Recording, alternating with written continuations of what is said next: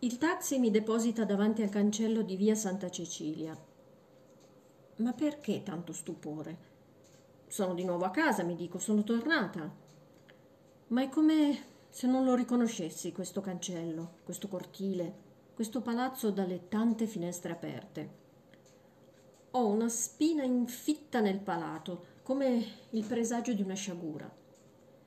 Cosa mi aspetta in questa dolce mattina che porta con sé gli odori conosciuti del ritorno? Cos'è che preme sui miei pensieri come se volesse distorcerli e cancellarli? Cerco con gli occhi la portiera, Stefana, che a quest'ora di solito sta smistando la posta nella guardiola, ma non vedo né lei né il suo allampanato marito Giovanni.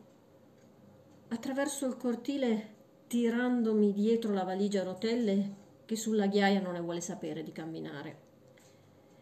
Mi fermo un momento in mezzo al pietrisco per dare uno sguardo intorno. Gli oleandri, i gerani e rosa sono sempre lì nelle aiole anche se coperti da un velo di polvere estiva. La fontanella dalla pietra muschiata gocciola, al suo solito, con un rumore di rubinetto rotto. I due grandi tigli sono carichi di fiori e sembrano i soli a non languire per il caldo, i soli estranei a quell'aria cupa che oggi grava sulla mia casa. Se ne stanno lì, nel leggero vento estivo, a scuotere i loro mazzetti di fiori pelosi e profumati. Le finestre che danno sul cortile, così spesso occhiute, oggi sembrano tutte cieche. Anche le scale sono deserte e stranamente silenziose. L'ascensore mi deposita con un soffio stanco all'ultimo piano, il mio. Mentre cerco nella borsa le chiavi di casa, vengo raggiunta da un penetrante odore di disinfettante da ospedale. Mi volto e vedo la porta della vicina di pianerottolo socchiusa.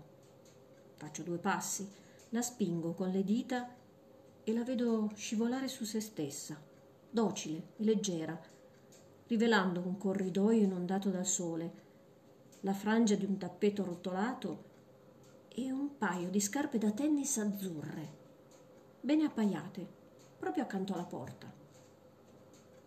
Il mio sguardo si sofferma di nuovo, incuriosito, su quelle scarpe celesti che, così pulite, illuminate dal sole, suggeriscono l'idea di passeggiate felici, salti in punta di piedi, corse sui campi da tennis dietro una palla che vola. Ma perché giacciono lì, immobili, integre e slacciate di fronte alla porta aperta? Sono troppo ben appaiate per far pensare che qualcuno se le sia tolte rientrando a casa con un gesto di impazienza. C'è qualcosa di composto e definitivo in quel loro stare esposte agli sguardi dei curiosi, con i lacci arrotolati sulle tomaie. Dal fondo dell'appartamento sento arrivare delle voci e subito dopo mi vedo davanti la faccia di Stefana, dai grandi occhi dolenti. Non l'ha saputo? Che cosa? È morta cinque giorni fa. L'hanno uccisa. Uccisa. Venti coltellate. Una furia. E non l'hanno ancora preso. Poveri noi. Una voce da cospiratrice. Le pupille che slittano verso l'alto mostrando il bianco della cornea mi ricorda un quadro di Delacroix, un'espressione di allarme, come di chi ha veduto con gli occhi della mente la catastrofe incombente e non trovi le parole per raccontarla. Un pallore da sottoscala che si nutre di vite altrui, come dice Marco. Eppure Stefana Mario è una donna intelligente e consapevole. Le guardo le mani che sono grandi e capaci. Mi chiedo se sia stata lei con quelle mani a rivestire la morta. Ma perché l'hanno ammazzata? Non si sa. Non sembra che abbiano rubato niente. Un finimondo. Doveva vedere. È arrivata la polizia, è arrivato il giudice istruttore, sono arrivati quelli della scientifica, i giornalisti, i fotografi e tutti con le scarpe sporche che andavano su e giù per le scale. Il funerale è stato l'altro ieri. Ora abbiamo pulito tutto. ma ci sono ancora dei poliziotti di là che prendono misure. Dice che oggi mettono i sigilli. Mi accorgo che sto stringendo la chiave di casa fra le mani con una tale forza che mi dolgono le giunture. Vuole entrare Stefano? Le faccio un caffè? No, devo tornare giù, non c'è nessuno in portineria. La sento scendere i gradini, rapida, con le scarpe di pezza che emettono appena un leggero tonfo smorzato. Apro la porta di casa, trascino dentro la valigia, annuso l'aria che sa di chiuso. Spalanco le imposte, mi chino sulle piante che se ne stanno reclinate, pallide e impolverate. Eppure l'acqua non è loro mancata. Stefana le ha innaffiate tutti i giorni, come era nei patti. Ma quello stare al chiuso, nel silenzio di una casa vuota, le avvilisce. Non amano stare sole le mie piante. E me lo dicono, con voci chiocce, in un sussurro dietro le spalle. Mi seggo alla scrivania davanti ad un mucchietto di lettere arrivate durante la mia assenza. Ne apro una, ma mi accorgo che leggo senza leggere. Torno sulla prima frase due, tre volte, poi smetto. Il mio pensiero, come un asino giallo visto una volta in un quadro di Chagall, tende misteriosamente a volare fuori dalla cornice. Mi chiedo, cosa so della mia vicina ammazzata a coltellate? Niente. Una donna è stata uccisa dietro la porta accanto e io non so neanche come si chiamasse. La incontravo qualche volta in ascensore. La guardavo di sottecchi, come si guarda una persona che ti sta di fronte in treno o in autobus, con un senso di colpa per la curiosità maleducata che ti anima, perché poi sarà maleducato occuparsi del proprio dirimpettaio. Era alta ed elegante la mia vicina, portava i capelli castani chiari tagliati a caschetto.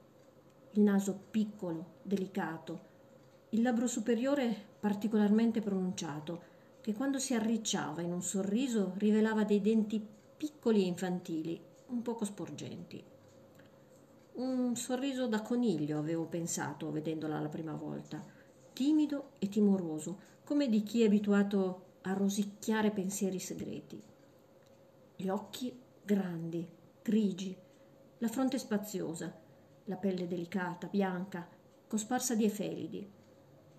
La voce, quelle rare volte che l'ho sentita, mi è sembrata velata, come di chi tema di esporsi e infastidire, una voce piegata su se stessa, resa opaca dalla ritrosia, con dei guizzi inaspettati di ardimento e di allegria.